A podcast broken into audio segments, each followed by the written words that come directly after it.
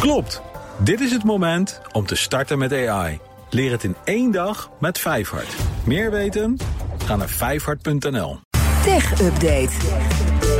En die doen we vandaag met Michiel Jurjens. Hey Michiel. Hey Lisbeth en Martijn, goedemiddag. Ja, was ook al nieuws van uh, gisteren. Die grote cyberaanval op Kyivstar, de grootste telecomprovider in Oekraïne. Hoe is het daarmee? Ja, inderdaad. Gisteren eh, stond uh, Maxime op deze ja. plek. Die vertelde daarover. Uh, bijna 25 miljoen particuliere klanten heeft Kyivstar. Die zitten zonder internet. Er is ook veel andere infrastructuur die dat netwerk gebruikt. op veel plekken in Oekraïne werkt het luchtalarm bijvoorbeeld niet.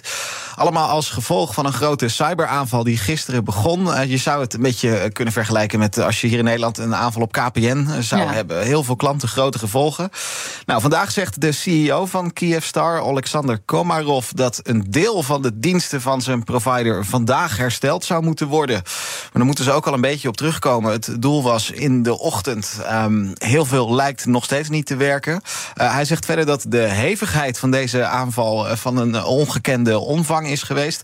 Unprecedented wordt het dan in het Engels. Hij uh, benadrukt wel dat gegevens van klanten van Kyivstar, dus particulieren die daar hun mobiele abonnement hebben of hun tv-abonnement, dat die niet in gevaar zijn en dat ook niet zijn geweest. Nee, gisteren zei Maxime dat er ook lantaarnpalen niet meer uit konden ja. uh, uh, overdag. Ja. Maar ja, ik kan me voorstellen dat er ook nog veel crucialere netwerken bij betrokken zijn. Ja, ja, nou ja, zeker. bijvoorbeeld dat uh, luchtalarm, dus ja. dat de op bepaalde plekken niet werkte op momenten dat je wel zou willen dat Nog het al werkt. ontwrichtend, ja. Ja, ja. En weet ze al wie er achter de aanval zit? Blijft moeilijk te zeggen. De SBU, de geheime dienst in Oekraïne, die zegt dat zij nu onderzoek doen of dit een Russische actie is geweest. Er zijn een paar Russische hackersgroepen die die aanval los van elkaar opgeëist hebben. Maar daar leveren ze dan, leveren ze dan vaag of helemaal mm. geen bewijs bij. Dan blijft het bij een bericht op Telegram met ja, wij waren het. Maar zeker weten doe je het niet. Het nee. is natuurlijk geen gekke gedachte dat zo'n aanval uit de Russische hoek komt. Maar het is nu te vroeg nog om dat met zekerheid te zeggen. Kyivstar hoopt dus vandaag weer ja, het een en ander aan de praat te krijgen. Maar het blijft een uh, lastige situatie. Ja, een dag geen AI-nieuws is een dag niet geleefd, zou je kunnen zeggen.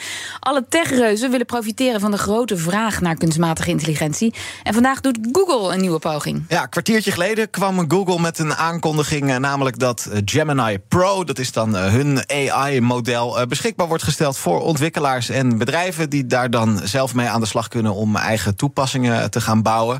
Um, iets minder dan een jaar geleden hadden we ChatGPT, dat natuurlijk ineens verscheen. En een beetje paniek ontstond er bij andere bedrijven. Google kwam toen met BART, dat was dan die chatbot. Oh ja. Maar daar hebben we het toen ook over gehad. Bart riep heel veel dingen die, die niet klopten, die echt ver van de waarheid vandaan zaten. Dus het is weer een beetje gerebrand, zou je kunnen zeggen. Dus het ging eerst veel over BART. Nou, nu gaat het de hele tijd over Gemini. Gemini Pro zou dan het meest geavanceerde taalmodel tot nu toe moeten zijn, zegt Google zelf. Uh, je kunt het gebruiken om uh, snel programmeercode te schrijven. Uh, Google wil bedrijven aantrekken die bijvoorbeeld hun klantenservice gedeeltelijk willen oh ja. automatiseren, maar wel menselijk willen houden. Gemini Pro ondersteunt 38 talen, waaronder Nederlands. Het is voorlopig gratis te gebruiken. Voor later belooft Google dan scherpe prijzen. hoe scherp, dat zal later moeten blijken. Maar ze willen in ieder geval dat nou ja, organisaties, ontwikkelaars die met die AI bezig zijn, even een kijkje gaan nemen bij Gemini ja. Pro, is de bedoeling. En dan moeten we het ook nog even over X hebben, het voormalige Twitter. Journalisten van Bloomberg melden namelijk dat de inkomsten uit advertenties voor X met miljarden zijn teruggelopen dit jaar. Ja, die omzet zou uitkomen dit jaar in 2023 op 2,5 miljard dollar, meldt Bloomberg op basis van bronnen binnen X. Dat is minder dan wat het doel was voor dit jaar. Dat lag op 3 miljard. Maar het wordt echt pijnlijk als je naar eerdere jaren gaat kijken. X is eind vorig jaar, het is alweer meer dan een jaar geleden, door Elon Musk overgenomen en van de beurs gehaald. Laatste officiële cijfers die gaan over het fiscale jaar 2021.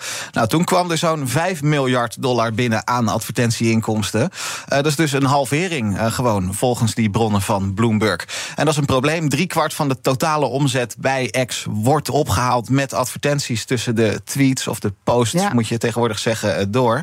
Vanuit X zelf worden deze berichten van Bloomberg wel tegengesproken. Tuurlijk. Joe Bannerrock, de head of business operations, die zegt ja, dit is een onvolledig beeld. Uh, informatie van die bronnen van Bloomberg is niet betrouwbaar. En bovendien zegt hij: X is een evoluerend nieuw bedrijf met meerdere stromen aan inkomsten. Uh, dus de vergelijking met Twitter is oneerlijk, vindt hij. Ik denk ja, als die omzet heel erg was toegenomen, dan zou hij die vergelijking wel maken en zeggen: wij doen dit veel beter. Maar goed, het lijkt net wat anders te liggen. Een halvering, ja. Dankjewel, Michiel Jurjens. De BNR Tech Update wordt mede mogelijk gemaakt door Lenklen. Lenklen. Betrokken expertise, gedreven resultaat. Klopt. Dit is het moment om te starten met AI. Leer het in één dag met Vijfhart. Meer weten? Ga naar vijfhart.nl.